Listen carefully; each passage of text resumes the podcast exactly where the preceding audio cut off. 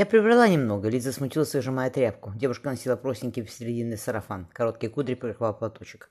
По дороге купили кое-чего, угрюмо сказал Федор. Не в катании же мужском венчаться. Только для всего, Федор Савельевич, помощь ваша понадобится. Рассказывай.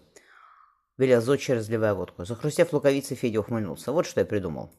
Неплохо, протянул Зончий, выслушав парня. Тогда идите с Елизаветой на бережки. Я возьму кое-кого в помощь себе и за вами отправлюсь. Стрельцы уже нас навещали, искали тебя. Лиза, выливавшая грязную воду на двор, ахнула. Сказала ей, что нареченный твой в Новгород уехал, размеялся Федор Савельевич.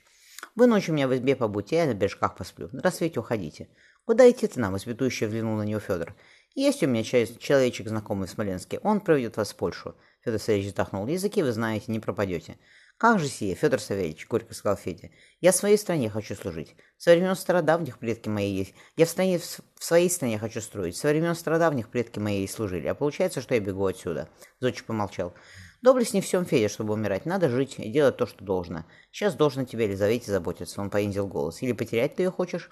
Девушка аккуратно раскладывала вдоль стенки по чертежей. Федор буркнул. «Лучше пусть я погибну, чем хоша пальцем единым, кто ее тронет». Федор Савельевич потрепал юношу по плечу. Когда все уляжется, так вернетесь сюда, коли захотите.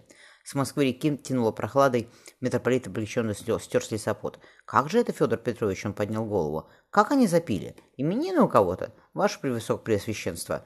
Федор рассматривал дыру в крыше и брошенные леса. Зачали гулять, так теперь не остановишь их. Кого-нибудь другого найдите, потребовал митрополит. Троица на носу, Федор Петрович. Вы обещали до сего времени закончить все.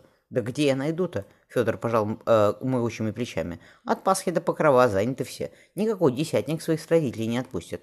На Ярославской дороге, где людей нанимают, сейчас только всякая шваль болтается. Достойные люди пределе давно. Те с Ярославки задаток возьмут и так же запьют. Да что ж делать теперь? — скричал митрополит. Разорение мне от патриарха будет, не милость поду, Федор Петрович.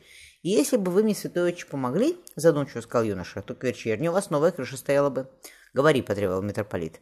На крыше перекликались рабочие, которых привел Федор Савельевич. Митрополит, недовольно бурча, посыпал песком опись венчания. Он протянул бумагу Федору. Федор Петров Велиминов, Елизавета Петрова Воронцова. Юноша улыбнулся. Сначала грешат, а потом думают. Митрополит оглядел стройную фигурку Лизы. Девица не праздна, небось. Кровь молодая, что с ними делать? За сей меня по голове не погладят, ежели узнают. За пропись подальше и дело с концом. Митрополит поднялся. Зато патриарх доволен останется, а сие главное.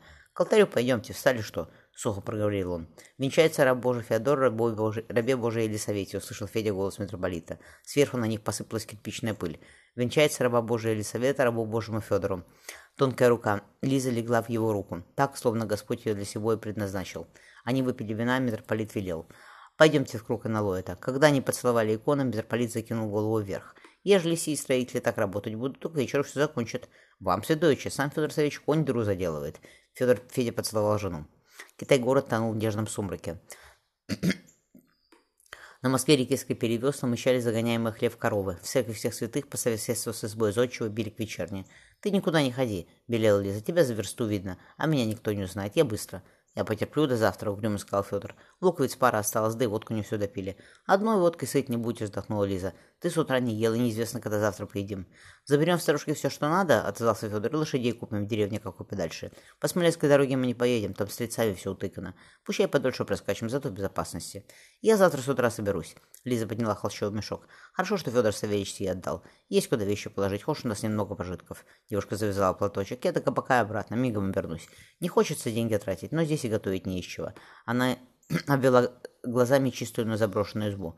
«Мил человек, требуха свежая у тебя?» — спросила э, Лиза Соловальникова, седавшего в грязном нагрудном кабаке поближе к Яусе. «Что, бабенка?» — усмехнулся тот. Цельный день язык чесала, как мужик домой идет, так спохватила, что кормить его нечем. Лиза потупила глаза. «Свежая, свежая!» Приняв протянутый Лиза горшок, Соловальник от души навалил туда дымящиеся требухи с луком и морковью. «И хлеба каравай!» — распорядилась Лизавета. «Смотри-ка!» — весело крикнула за стола. «И хлеба у нее нет. Будь ты моей женой, да кухвата бы ответила за лень такую. Я, может, чем другим угождаю». Лиза, рассмеявшись, выбежала на улицу. «Да», — задумчиво сказал кто-то, — «с такой хлеба не надо, мужики». «Истинно», — присвистнул кто-то, присвистнул другой. «Пущай, пущай Хоша день-деньской ничего не делает, все равно ночью свою отработает». Мужики расхохотались. Вытерев хлебом дно горшка, Федор оглянулся, словно ища что-то на столе. «Более нет ничего», — грустно сказала Лиза, устроившаяся напротив. «Возьми», — девушка подвинула ему горбушку, — «я не голодная». Все равно поешь. Федор разлил по кружкам остатки водки. Мне зачем? Закраснелась Лиза. «Я не пробовала никогда».